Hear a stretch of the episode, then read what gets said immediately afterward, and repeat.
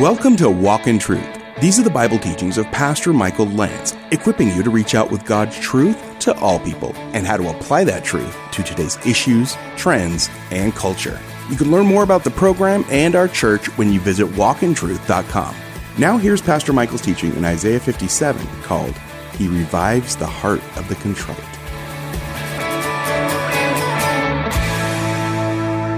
Isaiah 57 is what you want tonight. Isaiah 57.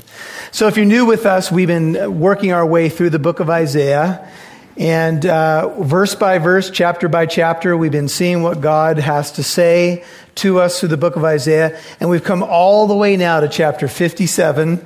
There are 66 chapters in the book of Isaiah, so we're com- kind of coming into that home stretch. Some people are saying amen, um, but I know a lot of you have just fallen in love with the book of Isaiah. And I also know that you've seen so many New Testament references to the book of Isaiah, maybe ones that you didn't realize were there before.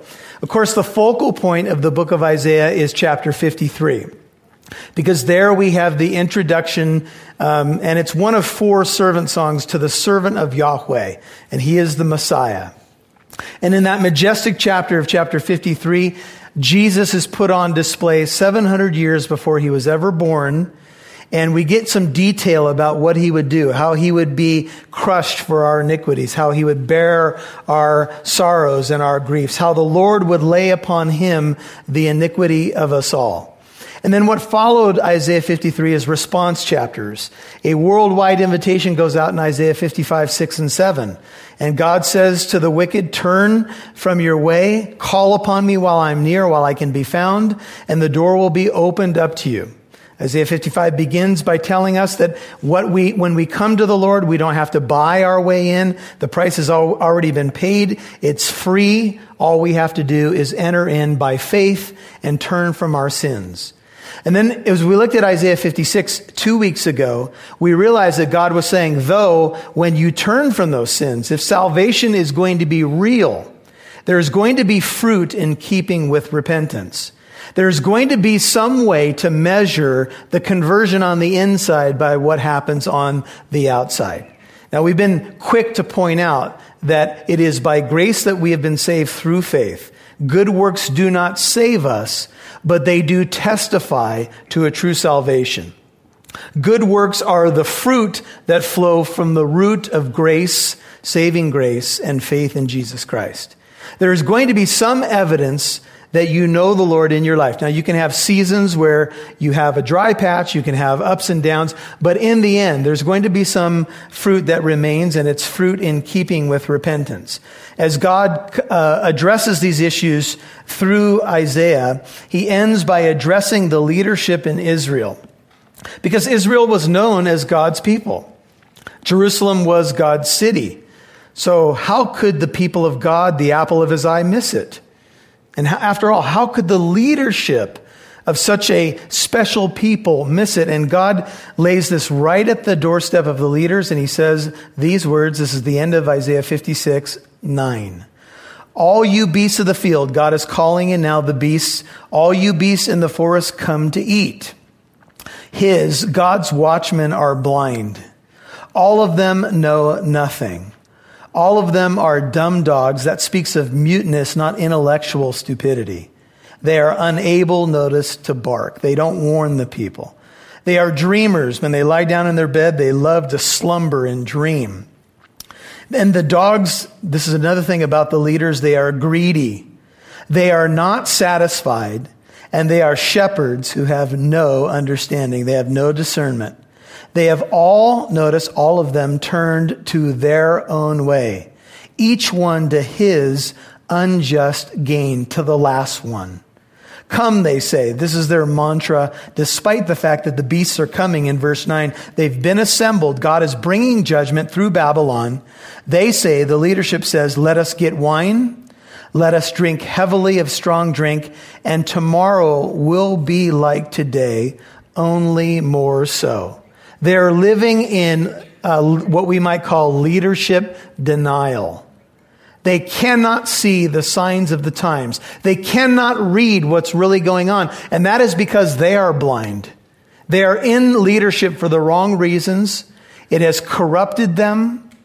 They are not warning the people properly, and God lays the first responsibility at the doorstep of leaders. Now, we talked about in several recent messages the responsibility of the watchman. If you're put on the wall, your call on the wall is to what? It is to warn the people if there's a coming danger. That is your job. If you warn them and they do not flee, then their blood is on their own heads. But if you don't warn them, if you become like that mute dog, you don't bark when the intruder's coming, this is the imagery, then their blood, this is radical, is on your hands. And Acts 20, 26, Paul picks up the imagery from Ezekiel 3 and says this very thing to the Ephesian elders. So this is a New Testament concept. He said, Therefore, I am innocent of the blood of, remember, all men, for I have not shunned to declare to you the whole counsel or purpose of God. And then Paul goes on to talk about how he warned them night and day for a period of three years, warned them about false teachers, and gave them a charge that they are to do the same. And that is the call of the watchman. That is the call. The modern face of it is a pastor. A pastor is a watchman on the wall. And our job is to make sure the, sh- the sheep are not only equipped, but to make sure that they are uh, spared from wolves in sheep's clothing. And that's why oftentimes you will hear me say very straightforward things from this pulpit because I don't want you to be in any way manipulated or ripped off uh, by those who are false prophets or uh, wolves in sheep's clothing. Now we, we get a palace view, if you will, of the blindness of the leadership. And now we're going to get kind of a ground level view because the people are not off the hook. The responsibility of leadership is heavy, but the people have a responsibility as well. And for those of us who listen to certain leaders, we listen to teachers, our job is to have discernment. Our job is not to just throw, to throw money at ministries that we may know have red flags and also, we have to be discerning when it comes to national leaders. Now, a lot of people are struggling with, you know, the idea of how do I vote in this election? And I said this two weeks ago, I'll say it tonight. Find the candidate that is as close to biblical principles as you can get and vote for them. Because if you don't vote, then don't complain. If you sit there on the sidelines and you don't cast a vote, to try to at least bring change to this nation. You live in a democratic society and you can weigh the issues. There's plenty of information available to all of us to know where candidates stand on issues that are important to God. Um, all the way from the lowest uh, issue that you can think of to the highest one, from social issues to abortion from things that have to do with uh, the sanctity of marriage, the sanctity of life, the view of Israel. These are all things that should be on your radar screen to see how your leaders measure up to God's word. Your ultimate objective standard is God's word, not anything else, not my opinion, not somebody else's opinion on some uh, television show. It is the word of God that becomes the standard of measure for everything. Now keep in mind that when you vote in terms of national elections, you're not voting for a pastor, right? It would be nice if we, I suppose if we had a pastor in the White House, but that's not what we're going to get, right? You're voting for a leader of a country, so you have to keep that in mind when you're trying to understand how to discern um, through these difficult issues. Now, in 57.1, uh, the implication is clear, and I, and I showed this to you as we ended last time, that there were righteous people speaking out against the corrupt leadership of Israel. Notice it says in 57 1, the righteous man perishes and no man takes it to heart. And devout men, the combination of Hebrew words includes the word hesed, which speaks of the unfailing love of God, but here it's the unfailing love of devout men. Men, you could put it this way, of unfailing love are taken away, while no one understands for the righteous man is taken away, notice, from evil. Now, we'll talk about that in a moment, but the first thing I want you to see is that though there were many corrupt leaders in Israel, there were righteous men, and they were few and far between, and they were calling the nation out. They were saying to the, to the leaders of the nation, you can't behave that way. That's not the way we worship here. That's not what we do here. And the implication, and you can read, you know, if you want to study commentaries on this, at least reading between the lines is that some of these men apparently were disappearing. They would speak out against corruption and they were disappearing from the landscape. And the further implication is that nobody cared about it. Nobody was really pursuing to inquire what happened to that guy. He was just off the radar screen and nobody seemed to care about it. And these were righteous men. Notice men who were men of devoutness and unfailing love. Jesus said, men, people will know that you are my disciples because of your love one for another. You see, what drove righteous men to speak out against evil was not some holy rampage that they decided to take up one day. Look, I got better things to do, and I'm not into shaking bushes just to shake bushes. But I will tell you this. When I see something evil and something that hurts the heart of my God, then it is, uh, it is incumbent upon me to do what? To say something. These were men of unfailing love. They were devout men. And in their generation, they were concerned about the same things you're concerned about children and grandchildren, and what's going to happen to our nation. What's going to happen to the city that I love, the people that I love? That's why they were concerned. These were real issues for their day. And they stood up and they said, you know what? I'm going to be counted. And I may risk even my own life. They were loyal worshipers of Yahweh, one writer says. These men were characterized by the love of God, which then caused them to do what they did. And the cry comes out The righteous man is perishing, and nobody seems to care.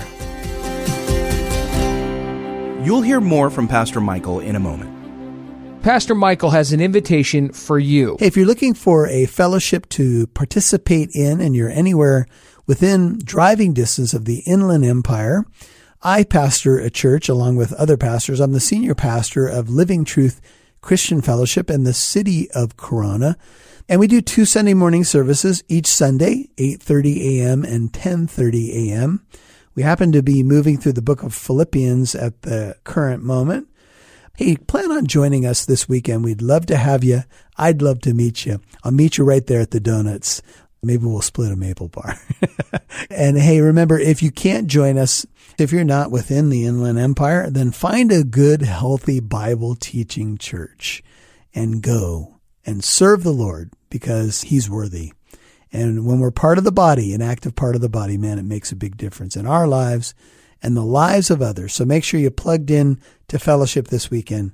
God bless you. Learn more about Living Truth Christian Fellowship in Corona, where Pastor Michael Lance serves as senior pastor, when you visit walkintruth.com or call 844 48 Truth. That's 844 48 Truth. We'd love to see who's listening, so please connect with us on Facebook, Twitter, or Instagram. Just do a search for Walk in Truth Show. Now, back to Pastor Michael Lance right here on Walk in Truth. That I love. That's why they were concerned. These were real issues for their day. And they stood up and they said, you know what? I'm going to be counted. And I may risk even my own life. They were loyal worshipers of Yahweh, one writer says. These men were characterized by the love of God, which then caused them to do what they did. And the cry comes out The righteous man is perishing, and nobody seems to care. For the righteous man, look at the end of verse 1, is taken away. If you have um, the NIV, it says, he is to be spared from evil, or the King James says, the evil to come. Here's the cool thing. Here's the flip side of it. You may kill a righteous man. Jesus said, Don't fear him who kills the body, and after that, he has no power over you, right? But what God does in his divine purposes is he might allow that person to be taken away from the earth to spare him from what? Look at the end of the, the verse. To spare him from evil, or to take him away from evil, or to take him away from the evil to come. Can you think of some Bible characters where this happened? Enoch walked with God, and he was not, for God took him. In the days of Noah, Noah was obviously vexed by what he saw. He was a preacher of righteousness. He built the boat apparently for 120 years. He went through a lot of stuff, but God saved him on the ark. Lot was spared from Sodom and Gomorrah, but here the issue is death. And in the case of Enoch, he was translated, or he's a picture of the rapture of the church. And the one who is spared in this way, look at verse 2, he enters into what? Peace. They rest in their beds, in context, these devout men, each one who walked in his upright way. If you have an NIV, it says, Those who walk uprightly, verse 2, enter into peace. They find rest as they lie in death. And so I don't know. I haven't done the homework on it, but I don't know if this is where rest and peace, you know, came from. But the truth of the matter is, if you belong to Jesus Christ, you will enter into rest when you die. The very thing that we're so fearful about is the very thing that in this verse says we might be spared from further evil. Now, none of us are looking for a quick exit plan that I know, of, but here's the point. The good news of the scripture is simply this God has another way of dealing with things, and these people enter into the rest of the Lord. They will be spared from further evil, and this is the idea of the verse. But come here, now it transfers to the, the people of the day. You sons of a sorceress, I bet you've never called somebody that before, you son of a sorceress. Offspring of an adulterer, but that is a biblical thing. So if you knew someone who was actually a son of a sorceress, I suppose you could say that. Offspring of an adulterer and a prostitute. Now it's going to come to the people. And the people of Israel have gotten in trouble with what? What's their main problem been all through the book of Isaiah? Idols. And what were some of the things that were done around the worship of these idols? One thing was sorcery.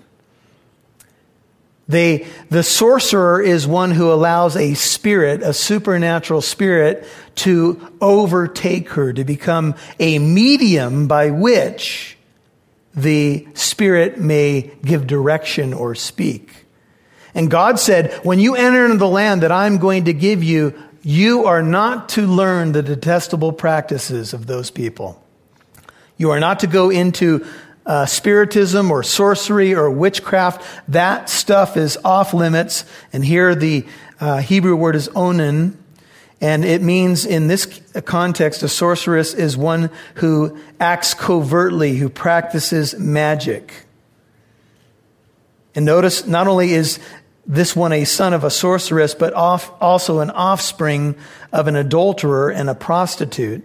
And when we've looked at spiritual applications of those words, we realize that there's a combination of sorcery, which is witchcraft or mediumship, combined with the idea of spiritual prostitution or cheating on God. God called Israel his bride. There was a marriage relationship between the two. And when Israel cheated with foreign gods, you know what they did? They committed spiritual prostitution and adultery. They left the covenant. They left the covenant that they had promised that they would do. We'll keep all those words, we promise. And they were warned over and over again, and they did the very thing that God warned them not to do. They got involved with these false gods and goddesses, and with that came this whole life of debauchery. In the New Testament, when you look at the idea of sorcery, it's the Greek word pharmakia, from which we get our English word what? pharmacy. And a lot of the ancient practices involved drug use or some sort of uh, altered state of consciousness where you would open yourself up to these so called spirits. And people were messing with this stuff, and it was combined with religious worship. So oftentimes, as they worship these gods and goddesses, they would engage in very real adultery and prostitution. And they would get involved in these things that open themselves up to all kinds of things. And yes, brothers and sisters, there's nothing new under the sun because there's different expressions of it, but it's all over the place today. Uh, you're going to see in a moment that there's going to be mention of sexual sin. Uh, these are all the things that were going on in the land of Israel. And when confronted with these things, notice what it says Against whom do you jest? It seems like when they were confronted, verse 4, they joked about it. Against whom do you open wide your mouth and notice, stick out your tongue? Are you not children of rebellion, offspring of deceit? If you have an NIV or ESV, it says, Who are you mocking?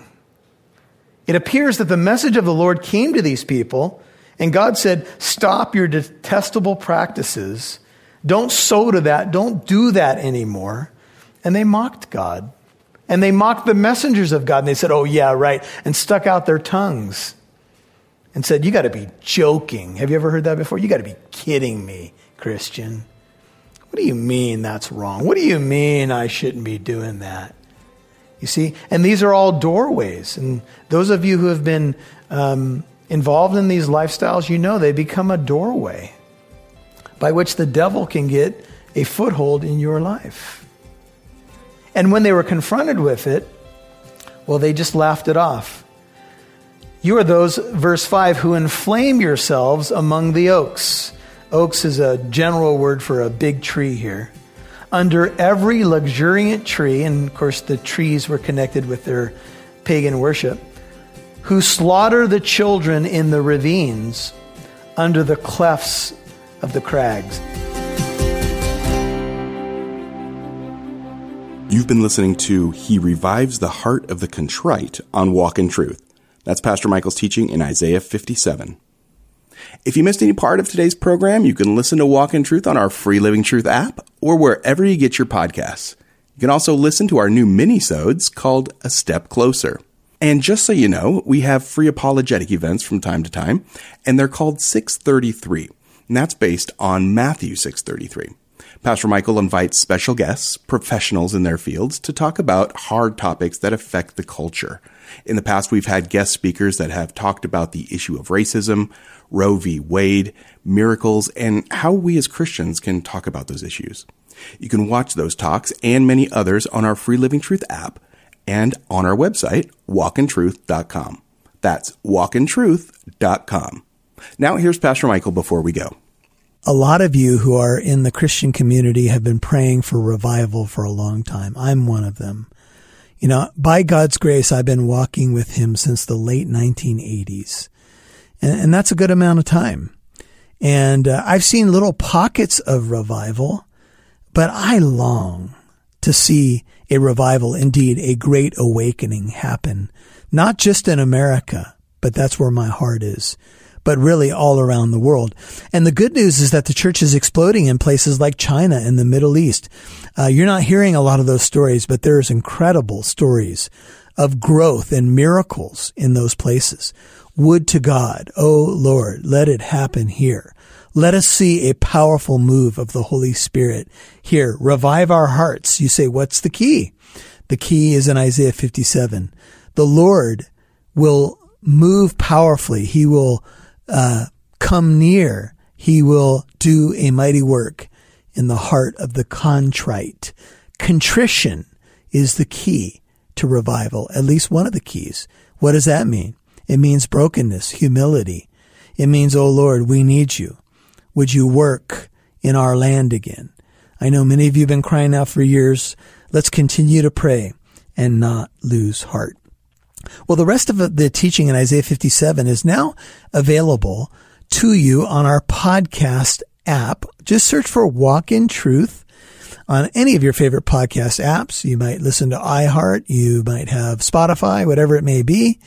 Uh, search Walk in Truth. You'll be able to listen to the remainder of the content of Isaiah 57 plus new content from Walk in Truth called A Step Closer, where we've dealt with the resurrection in some depth uh, that'll bolster your faith. We've dealt with the Roe v. Wade leak decision, group discussions, uh, mini-sodes we're calling them, and they are powerful and I know they will benefit your life. Hey, if you have a topic that you would like for us to consider for a future podcast on a step closer, a ministry of walk in truth, would you email us today at contact at walkintruth.com?